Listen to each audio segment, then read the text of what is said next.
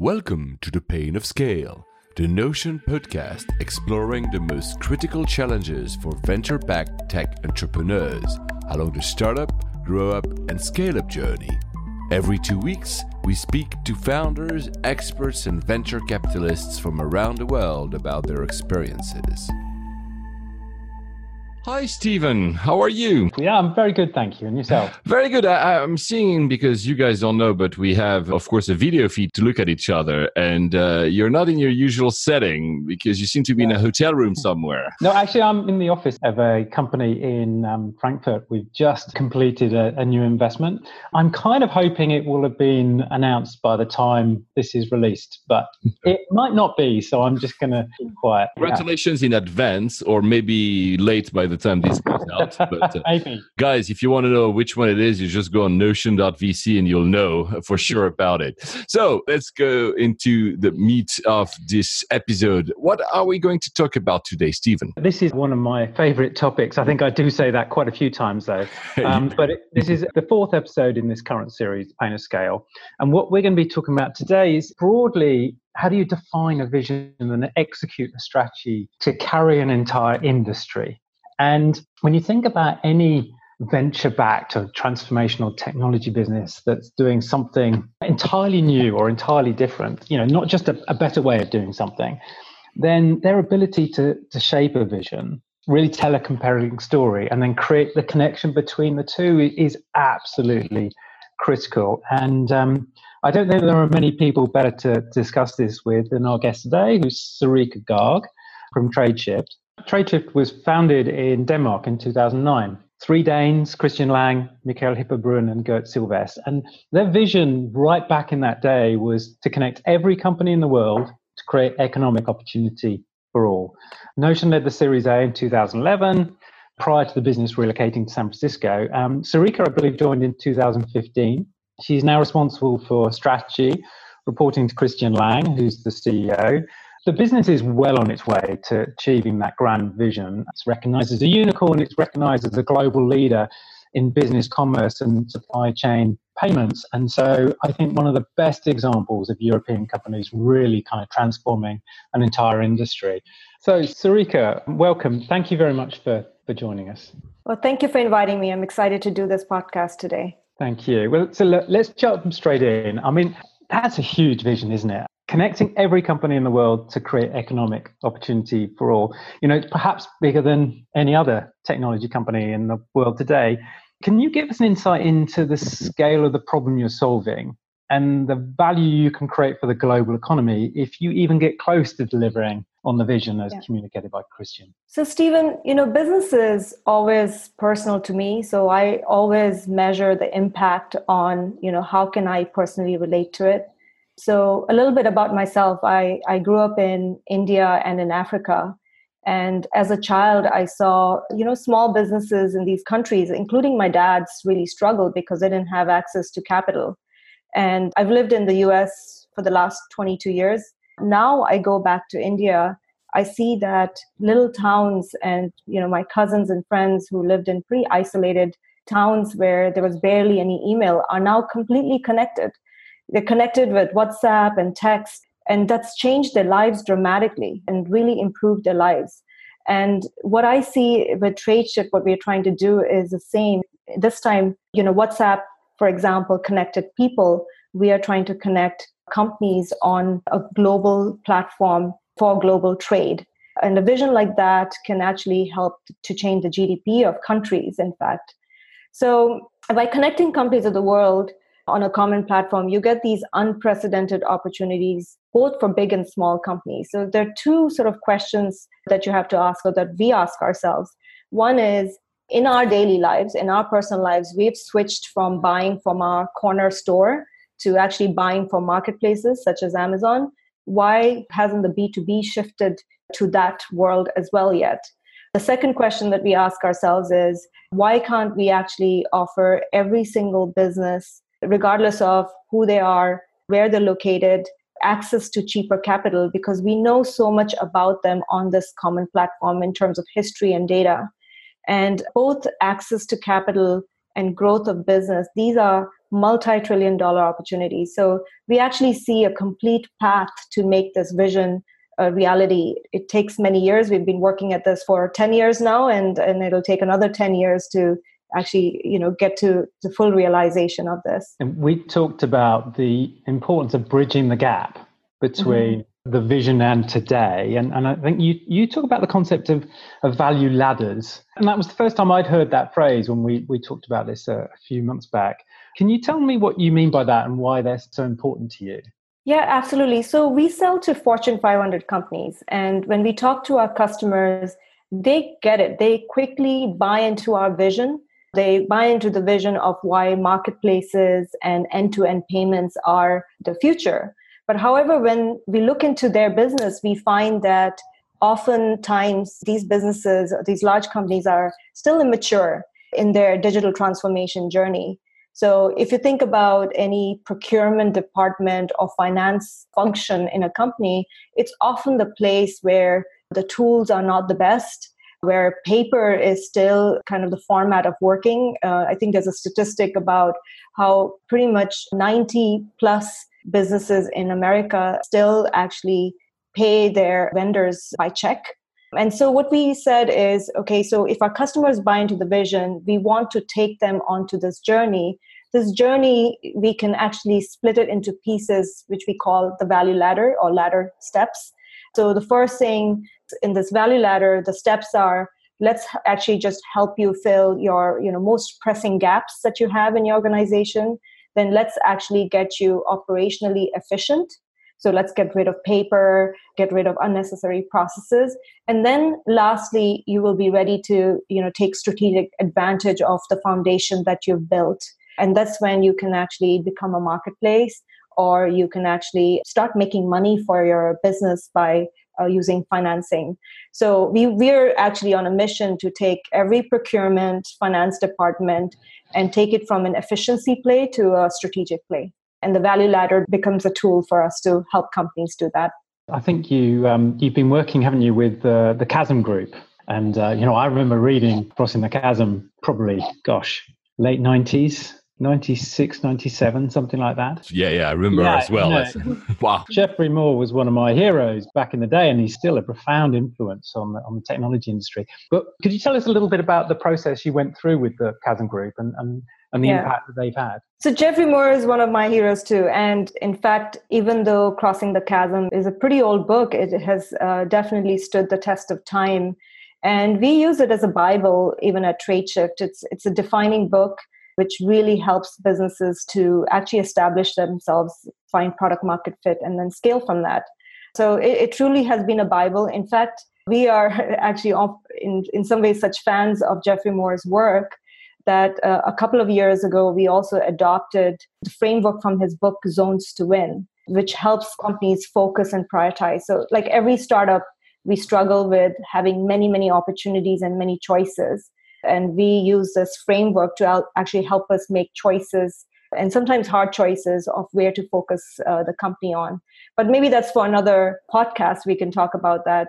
In terms of engaging with the Chasm Group, uh, understanding the body of work that Geoffrey Moore and his team could do with us, we engaged with Chasm Group in November last year. And they came in, they've actually literally worked with uh, some of the most sort of defining companies of Silicon Valley in the last 20 years. So they're very, very experienced. And the first thing they came in, they, they did 50 plus interviews with our customers, with our partners, employees, even investors. And based on that, they actually laid out some concrete recommendations for us in the next three months. So uh, maybe a few things that came out of that were, you know, they validated what we're doing. They they helped us actually define the value ladders we talked about outcome based selling, focusing on industry verticals. So there were multiple recommendations they did to us, and it was very, very impressive the work we did with them. And are you able yet to quantify and qualify the impact from a, your company performance and the, and the value to your customers as well? We are still implementing and executing on, on a lot of the recommendations made, but we can feel the change internally. It's brought us clarity on our strategy of how we want to drive things.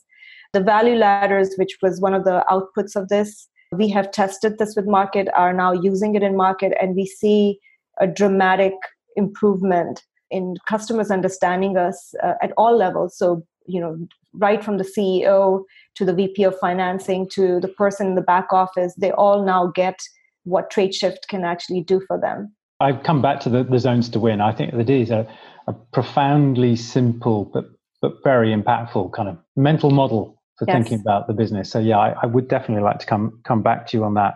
One of the things that w- we've talked about quite a few times within our portfolio is this concept of category creation and you know defining the industry that you're creating and you guys are doing something fundamentally different you take a slightly different approach so rather than naming the industry you focus on the impact that you have on the, the customers. Is that the right way of, of thinking about? Yeah. Um, and actually, let me uh, share with you how foundationally we think of this. So, and it's taken us uh, actually a couple of years to come to that. So, we always knew we were breaking what they call the P2P category or the P2P box.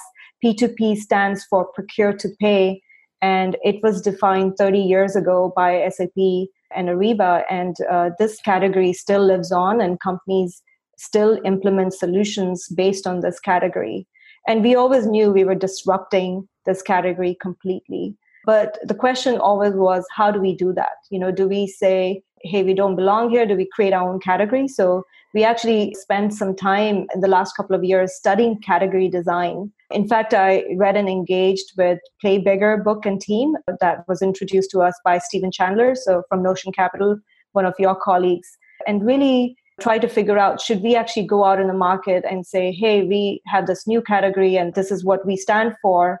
And we ultimately decided what was right for us was really to focus on the problems we were solving for customers and not worry too much about categories.